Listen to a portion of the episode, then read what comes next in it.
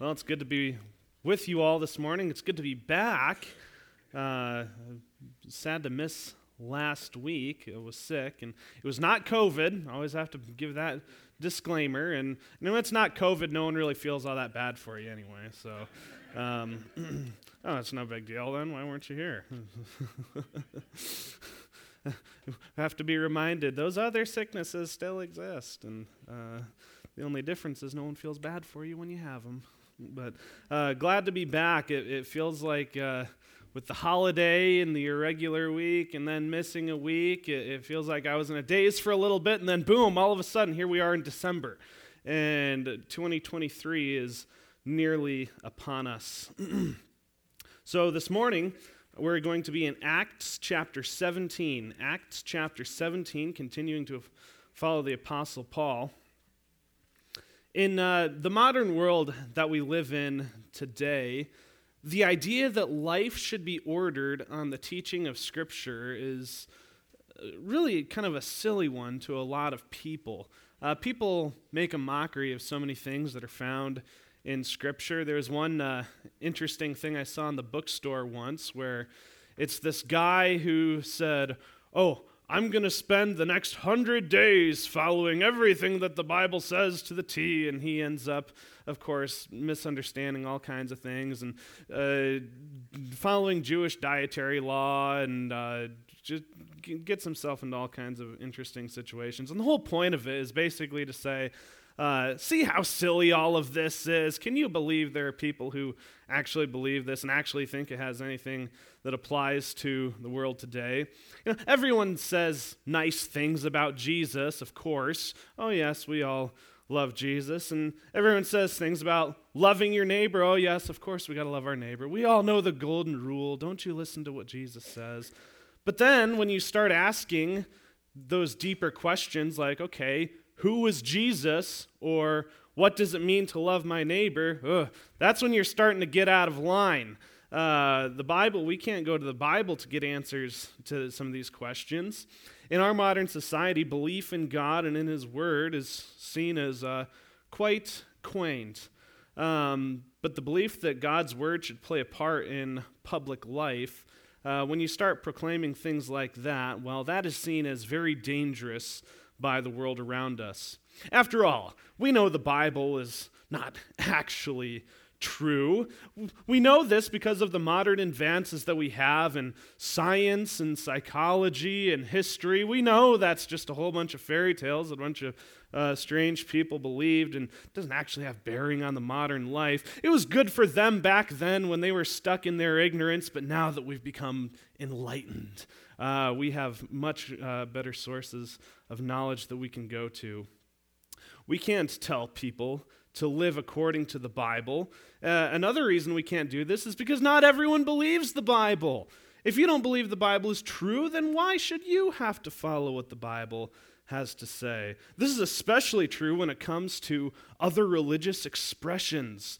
When you're telling people that, hey, you need to follow what the Bible teaches, you are discrediting, you are illegitimizing all these other religious expressions that are in the world. Don't you know that you need to coexist? Haven't you read the bumper sticker, you bigot? Don't you know the only people you're allowed to discriminate against are Bible believing Christians? And we need to leave the rest uh, to live the way that they want? Well, that's the world that we live in today. And the world that we live in today really isn't entirely different from the world that the Apostle Paul lived in. Uh, Paul was a Roman citizen, and he spent a great amount of his missionary work going out into the unbelieving Roman world. And that is where we find him here in Acts chapter 17. So we're going to read starting in verse 16 uh, through the end of the chapter. I'll pray and we'll get into the message. So, Acts chapter 17, verse 16. Now, while Paul was waiting for them at Athens, his spirit was being provoked within him, and he was observing the city was full of idols. So he was reasoning in the synagogue with the Jews and the God fearing Gentiles, and in the marketplace every day with those who happened to be present. And also, some of the Epicurean and Stoic philosophers were conversing with him. Some were saying, what would this idle babbler wish to say? and others, he seems to be a proclaimer of strange deities because he was preaching Jesus and the resurrection. So they took him and brought him to the Areopagus, saying, May we know what this new teaching is that you are proclaiming? For you are bringing some strange things to our ears, so we want to know what these things mean. Now, all the Athenians and the strangers visiting there used to spend their time in nothing other than telling or hearing something new. So Paul stood in the midst of the Areopagus and said, Men of Athens, I observe that you are very religious in all respects. For while I was passing through and examining the objects of your worship, I also found an altar with this inscription To an unknown God. Therefore, what you worship in ignorance, this I proclaim to you. The God who made the world and all things in it, since he is Lord of heaven and earth, does not dwell in temples made with hands, nor is he served by human hands as though he needed anything, since he himself gives to all people life and breath and all things. And he made from one man every nation of mankind to live on all the face of the earth having determined their appointed times and the boundaries of their habitation, that they would seek God, if perhaps they might grope for him and find him, though he is not far from each one of us. For in him we live and move and exist. And even some of your own poets have said, for we are also for we also are his children. Being then the children of God, we ought not to think that the divine nature is like gold or silver or stone an image formed by the art and thought of man. Therefore, having overlooked the times of ignorance, God is now declaring to men that all people everywhere should repent, because he has fixed a day in which he will judge the world in righteousness through a man whom he has appointed, having furnished proof to all men by raising him from the dead. Now, when they heard of the resurrection of the dead, some began to sneer, but others said, we shall hear you again concerning this. So Paul went out of their midst. But some men joined him and believed, among whom also were Dionysius the Areopagite and a woman named Damaris and others with him. Our Father, we are thankful for your word. We're thankful for the account that is recorded here of the Apostle Paul taking the gospel to a world that does not know you I pray that as we look at the example of Paul, that we too would have a boldness in taking the gospel out to the world and proclaiming the truth of your Son. And we pray that you would bless us in this endeavor. We ask that you bless this time of reading your word. We ask this in Jesus' name. Amen.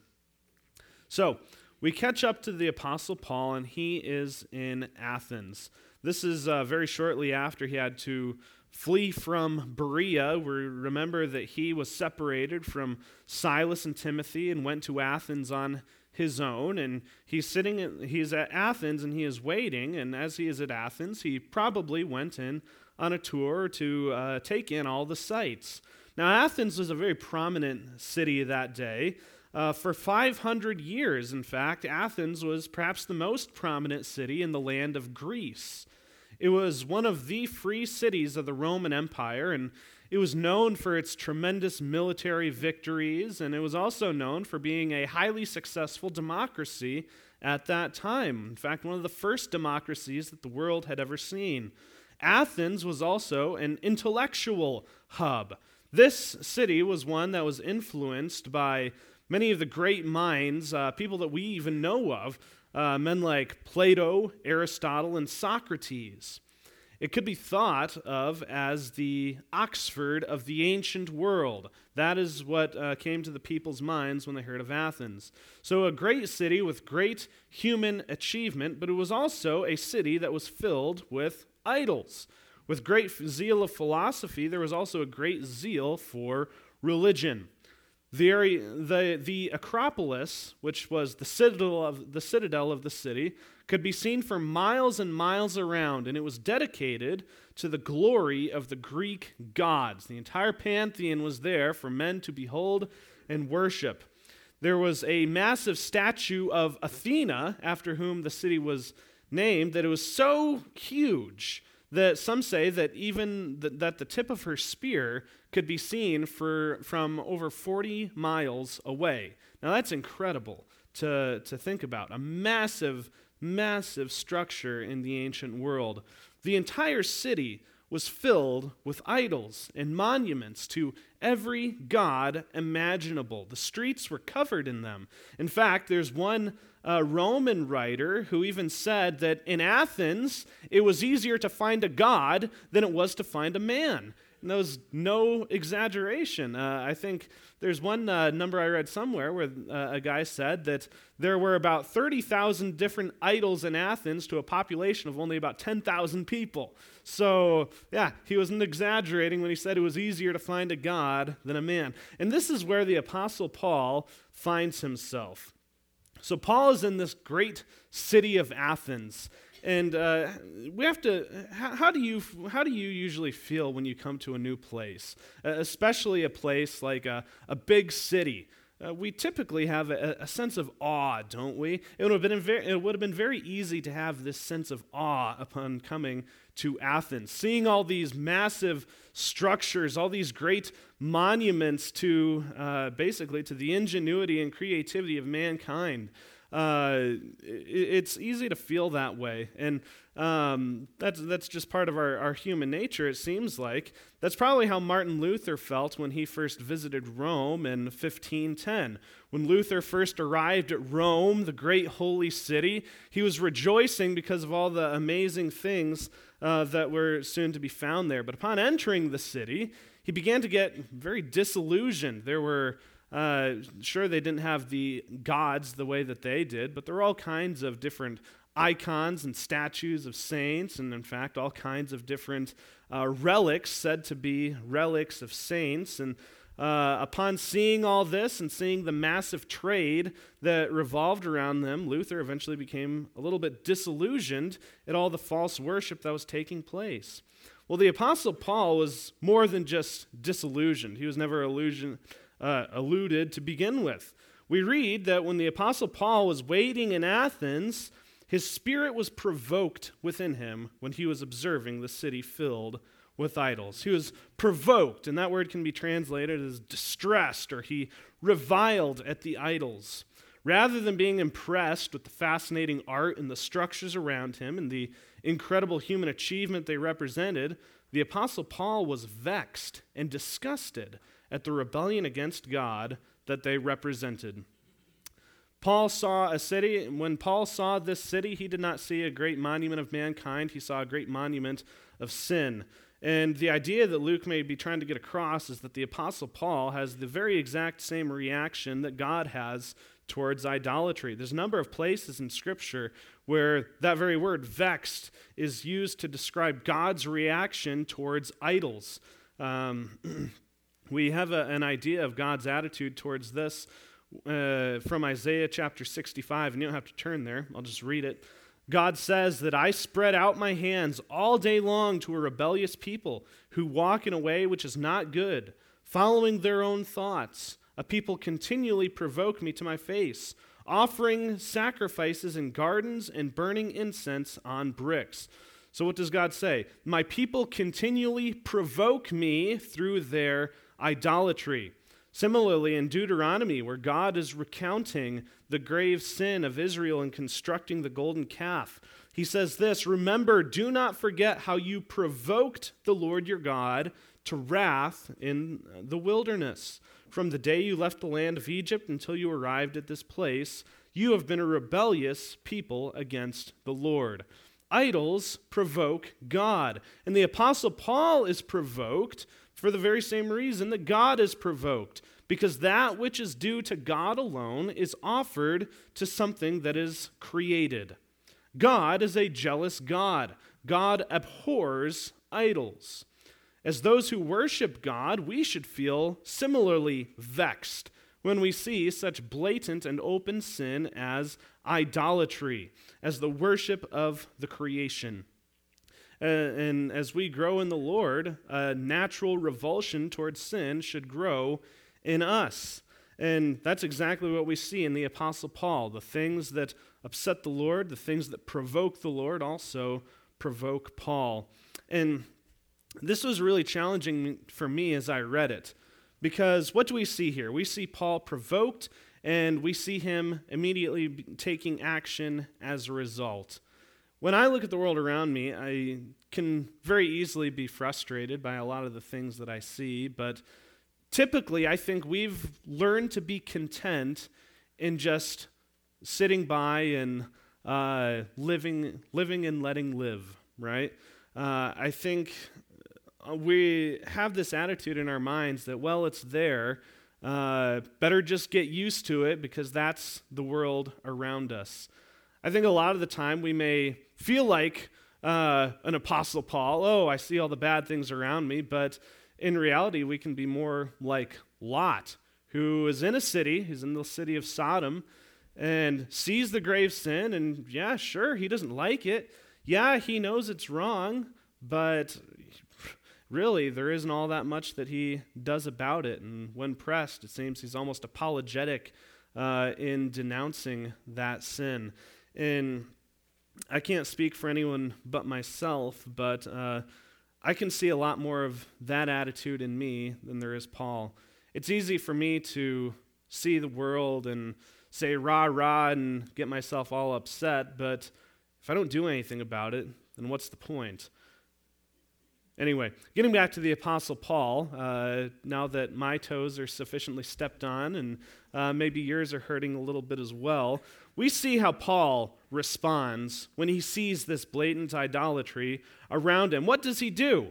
Well, he goes out and does what we know him to do. He goes out and he preaches the gospel. We see that uh, as a result of this, he's reasoning in the synagogue with the Jews and the God fearing Gentiles. So we're known for this, reasoning in the synagogue. That's what Paul does. What's the very first thing that he does whenever he gets to a new city? Well, he finds the synagogue because that's the perfect place to proclaim the gospel.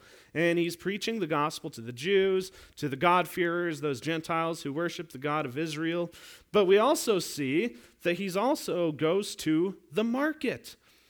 And uh, he goes to the market every day and he reasons with anyone who happened to be present. And that's also uh, a little bit challenging for us, right? Uh, there are places in society that are designated for religious talk. Isn't that right? Uh, in your church, right? That's obviously a place designated for religious talk, perhaps in your home if there is permission. Uh, in different homes, if there is permission from the homeowner. But we also know in our society that, oh, there are places that you just don't talk about that because uh, you don't go to the grocery store to talk about God. You go to the grocery store to get groceries. Don't bring that on people. Don't ruin their day by challenging them with these different things. Well, that's not how the Apostle Paul operated, is it? Uh, Paul took very seriously what Jesus said about all authority in heaven and earth belonging to him. So, to the Apostle Paul, there was no space that was a God free zone. And he operated in that very way. He went to the marketplace, speaking with anyone who is there, anyone who is willing to listen. And we think, oh, that must have been pretty embarrassing for the Apostle Paul. How, how, many of you have ever passed by a street preacher or something like that, and he's out there and there's just no one? It seems like that message isn't getting across to anyone, and, and we almost feel like, uh, don't associate me with that guy. I, I stay in my lane as a Christian. I know where we're supposed to talk about that, and that's church. We, that's almost how we feel uh, right? But uh, what's the Apostle Paul do? Well, he recognizes that this world belongs to the Lord Jesus Christ, that all authority in heaven and earth belong to him. So even in the places that you're not supposed to talk about it, Paul was there talking with anyone who is willing to listen to him. He's in the marketplace arguing and discussing and explaining the gospel of the Lord Jesus Christ. And this invoked a, uh, a range of responses. So, it, can, uh, it also, uh, and also some of the Epicureans and the Stoic philosophers were conversing with him. So, uh, just a, a, quick minute to talk about the, these different groups. So, we know, we at least have some idea of what the paganism of Rome looked like back then, right? We see plenty of that in Athens with all the different idols There's a pantheon of gods, each of these gods representing different things. Well, uh, these uh, philosophies, the uh, uh, the philosophy of the Epicureans and the Stoics, these were uh, maybe a little bit new. These weren't your average paganism, right? These, guys, these guys weren't running around offering sacrifices to every last god. Rather, uh, they were a little bit more sophisticated than that. These were the more learned men of the day who knew that uh, things weren't quite as simple as these helpless peasants thought them to be.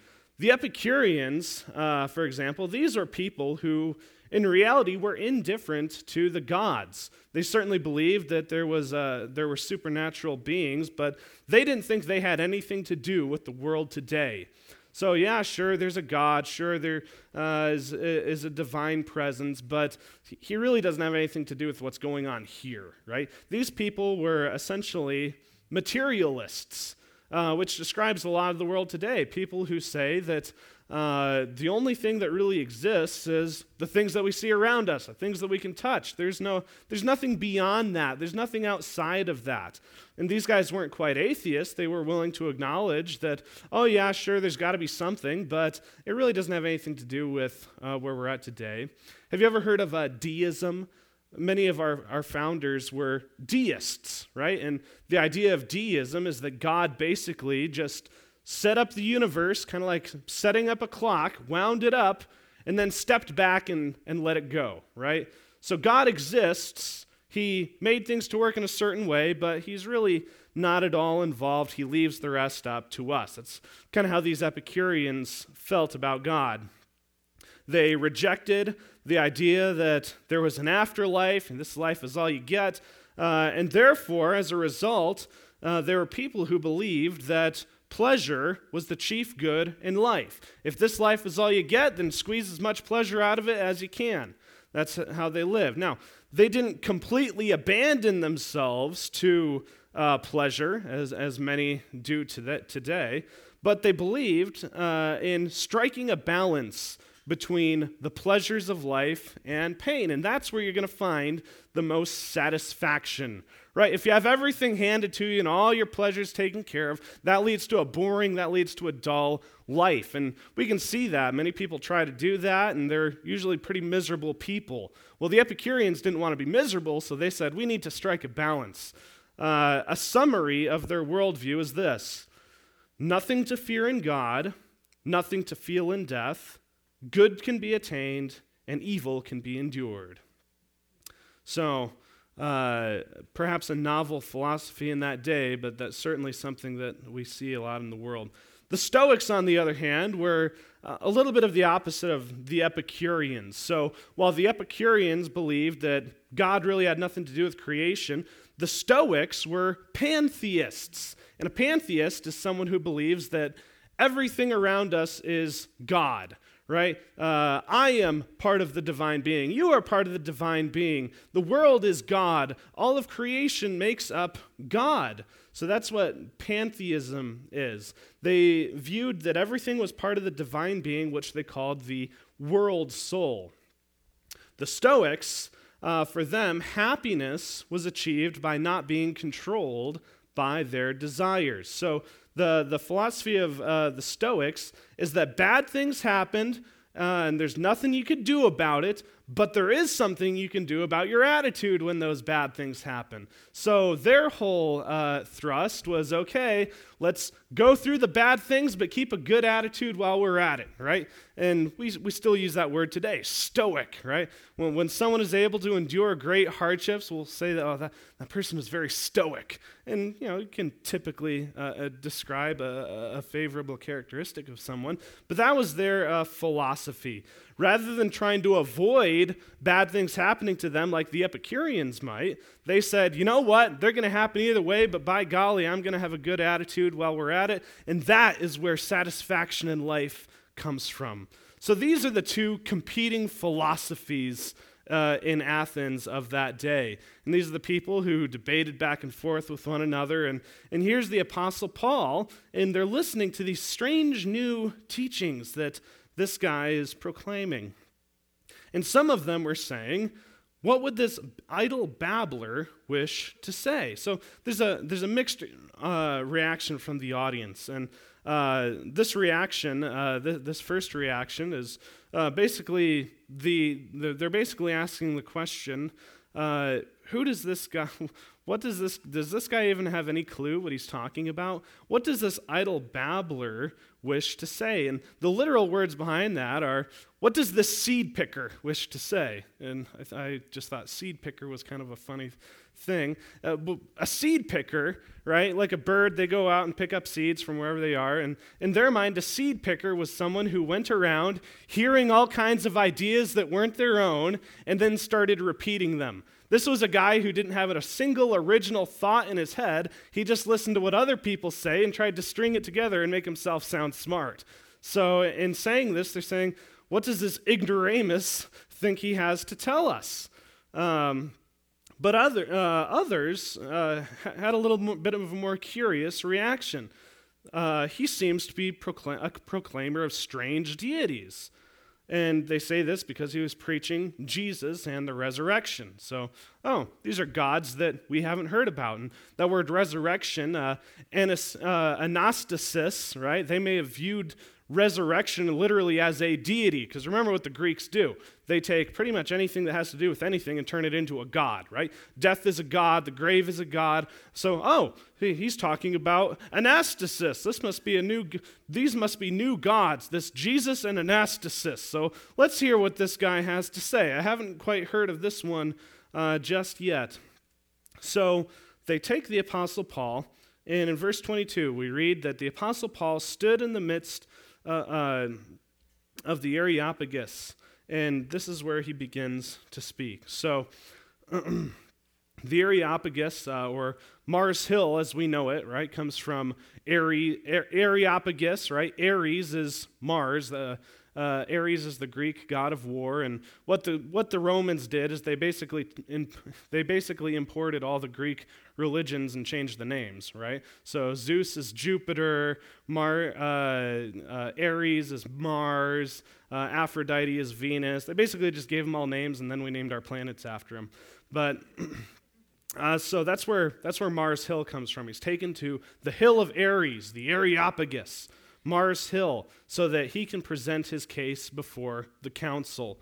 And this council, uh, it had a formal function in the city life of uh, trying different cases. They, they were the ones who were in charge of public religion. They were the ones in charge of education and morality. And, and they were the ones who handled uh, foreign religious practice when it came along.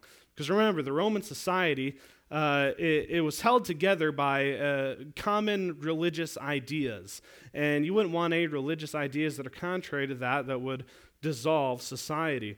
So Paul is brought before this council at the Areopagus, and it's likely that he wasn't being tried or anything like that. And verse 21 tells us that the Athenians and the strangers visiting there used to spend all their time in nothing but telling or hearing something new. So they basically thought, ha, this is new. Uh, this guy comes from out of town. He, he, it doesn't sound like he's talking about the usual nonsense. So let's hear what he has to say.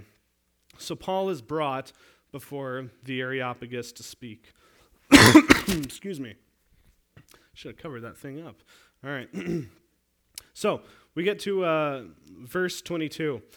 So Paul stood in the midst of the Areopagus and said to the men of Athens, I observe that you are very religious in all respects.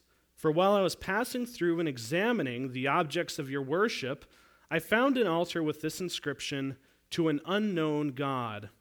Therefore, what you worship in ignorance, I proclaim to you. So, Paul gets into his sermon, and we probably won't be able to get all the way through it this morning.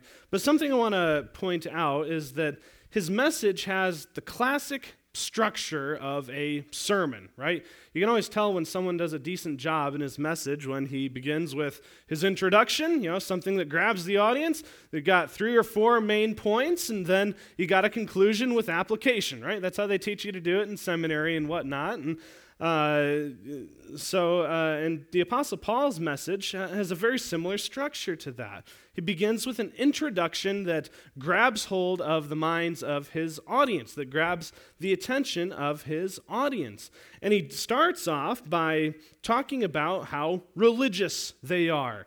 uh, Paul acknowledges how religious the Athenians uh, really are. And uh, here, Paul is really just trying to find a, a point of contact from which he can engage in discussion with religion. And this point of contact is zeal and worship and, and uh, religion and things like that. And although, uh, although they do not know God and do not worship Him rightly. So, uh, something we need to be careful of as we, we look at this is Paul is not commending the Athenians for this, right? Uh, some, like, some like to say that, oh, Paul is trying to uh, boost their ego. Paul, Paul is actually saying that's a very good thing, what they're doing, being very religious. And isn't that the idea of uh, so many people today? Well, it doesn't really matter what you believe, as long as you believe it sincerely, and as long as it makes you a better person, and as long as you don't think that I need to believe it too. Uh, they usually keep that part silent, but that's usually how uh, people view religion.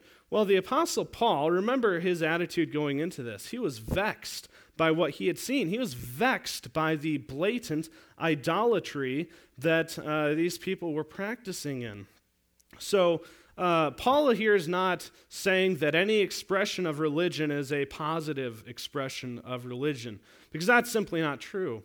The reality is, is that God does not accept the worship of false religions.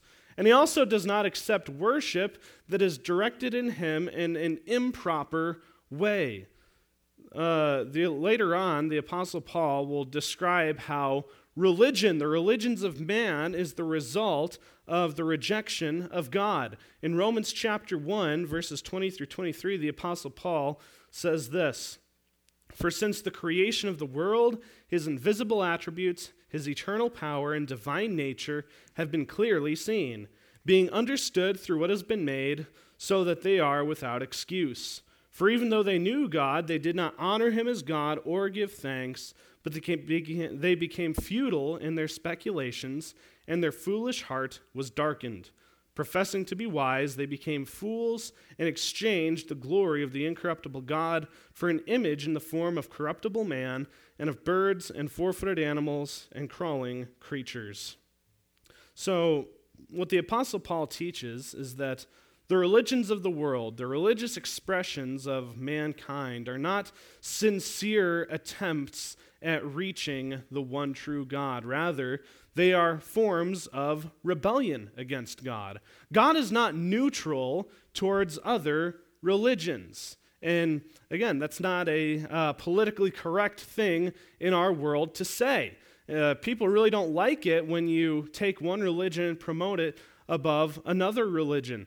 In fact, I remember a few years ago there was uh, some Senate hearing, some way, shape, or form of that, where some guy's being uh, questioned on whether or not he should have uh, some position in the government. And one of the things that the questioner really started to nail down on this guy, and this guy was a Christian, he used to uh, uh, have some position in a Christian college, and of course, would write about uh, other religions. And in one of his writings, he talked about how Jews and Muslims, unless they turn to the Lord Jesus Christ, stand condemned before God. Right? And that shouldn't offend anyone, right? That's simply what the Bible teaches. But in this hearing, he's being hammered in on that. Uh, and the guy's basically telling him, Now, what makes you think you're going to be able to uh, run this job if you think that, this, uh, that these people are all condemned? How dare you? What, a, what an unjust, unright thing to say, right? Uh, the world uh, does not like that idea that not all religions are equal. Because guess what? Uh, in our secular world, the reason they push so much of that, they say all religions are uh, equal because basically the silent part is because all religions are equally untrue. Right? Isn't that how we operate in the world?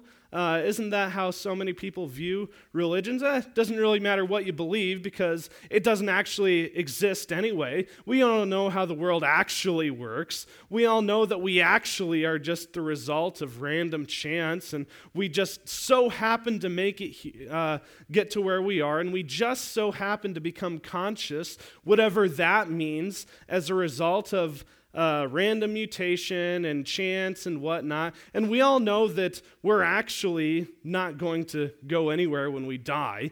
Uh, we know that we actually only have uh, about another 100 uh, million years on this planet before our sun explodes, and then it all disappears and it all meant nothing anyway, right? That's, that's how people treat. And that's really, uh, from the time you get to school onward, that's what's pressed into your head. So none of this stuff actually matters. Therefore, be nice to everyone because we know none of it is real. But that's not how God uh, acts. The, uh, the, Bible teaches us a, a, completely different reality, a reality that is created by God. Uh, he, te- uh, he, he teaches us about human beings, how we are created in His image for the purpose of knowing Him and worshiping Him. But what does mankind do? What does the Apostle Paul say, say that mankind does? In their rebellion, we take which is known about God and uh, we trade that for a lie. Rather than worshiping the God who created everything, we worship the gods that we create ourselves out of creation. Uh, we do not honor God, we do not give thanks to God, and we become futile in our speculations. And the result is every single uh, false expression of worship to God that exists in the world today, every single false religion that is out there today. So the Apostle Paul, uh, in saying this, is not taking a neutral stance towards the beliefs of the Athenians. Uh, he, he's using it as a, a, way to get into this, the discussion.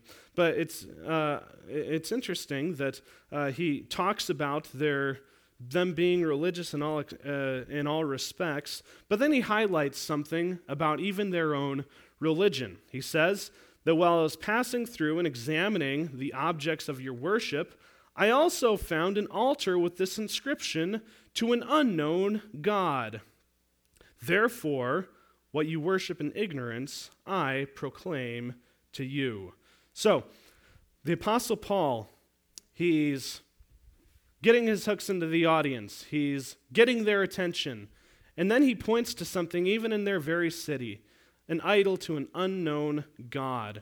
And it's, it's interesting how just about every single religion will have its logical flaws that Christians will be able to grab hold of. It's like, it's almost as if. Uh, it, it, it's kind of like the Death Star. You know how the Death Star had built into it a port where you could shoot the bomb and it'll immediately blow the whole thing up. Well, every single religion has one of those exhaust ports where you push into it and the whole thing ultimately collapses. And what the Apostle Paul is doing is saying, Oh, you learned men in all your bright and intelligent ways, uh, guess what? Your own, uh, even in your own religious experience, you say that there's a God that you do not know. So you openly acknowledge that you do not know this God. You have a monument dedicated to the fact that you do not know God. A monu- and really, what is that? A, monument dedicated to their ignorance. You know, something uh, amazing is uh, some, something I always find funny are, are those who will call themselves agnostic. And what does it mean to be agnostic? Oh, I don't know, right? Uh, I'm an agnostic. I don't know whether God exists or not. Oh, so, so you're ignorant on that fact, are you? Well, uh, help me, uh, let me come in and help you in your ignorance. And usually, what they mean by agnostic is, I don't know, but I know what you're trying to sell me, ain't it? Right? Uh, that's usually what they'll try to say. It's just another form of this rebellion. But what's the Apostle Paul do? He says, That which you worship in your ignorance, this unknown God, I'm here to proclaim him to you. And this is who he is. And we'll be able to get into that next week, all what the Apostle Paul says. But uh, what he really does is he shows the superiority of God, the fact that God exists, something that they all know, uh, something that uh, we know from the book of Romans that everyone knows. Uh, but the Apostle Paul is willing to take what the Bible teaches about God, take what common grace tells us about God, and he's willing to go before these people, these uh, people that many of us may be intimidated by for their tremendous wealth of intelligence. And he's willing to say, actually, this is how the world works. And this is the result of it. God has revealed himself in his Son, the Lord Jesus Christ. He has made testimony to the fact by raising him from the dead, and he is now calling on you to repent. What Paul is coming and peddling is not just another competing philosophy. This is not just another competing religion that we are proclaiming, that we are practicing. What we are doing is we are following the king of the universe. Uh, oftentimes, someone made this point, and I thought it was interesting. We treat Christianity as if Jesus is a political candidate right? Like, we need to go around and we need to get support for Jesus. And, and, we need to get enough people to, to vote for Jesus. And maybe, just maybe, if Jesus gets enough support, maybe then uh, things will begin to change.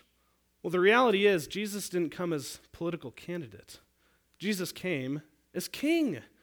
What is Paul operating under? The fact that all authority in heaven and earth has been given to Jesus and that Jesus is now calling, commanding all men everywhere, not just those who are open to it, and not just those who acknowledge the one true God, uh, but all men everywhere to repent. And that is the message that we need to bring to the world too. And it's one that we need to bring to the world fearlessly. We have a king who is alive. He's alive today. He is enthroned in heaven. This world belongs to him. And we, as his people, have been given that tremendous job of proclaiming the good news, the gospel, the fact that victory over death has been achieved, the fact that eternal life is found in Jesus, the fact that he is king, that he will return, and that we need to be in him. So, uh, just in conclusion, uh, when we look at the world today, at the sin, at the idolatry, at the wickedness, uh, what is our response to it? What, what's going on in here? Because, again, like I said, speaking for myself, it's so easy to become indifferent to it, right? It's easy to become numbed to it. God's name being blasphemed all over the place, uh, sin being uh, you know, openly paraded and enshrined into our laws. All of these things that are taking place, and uh, we can become very indifferent to it. Are we going to be indifferent, or are we, or are we going to be willing to say, hey, that's not what the king said. In fact, you are in open rebellion against your king, your creator, your maker.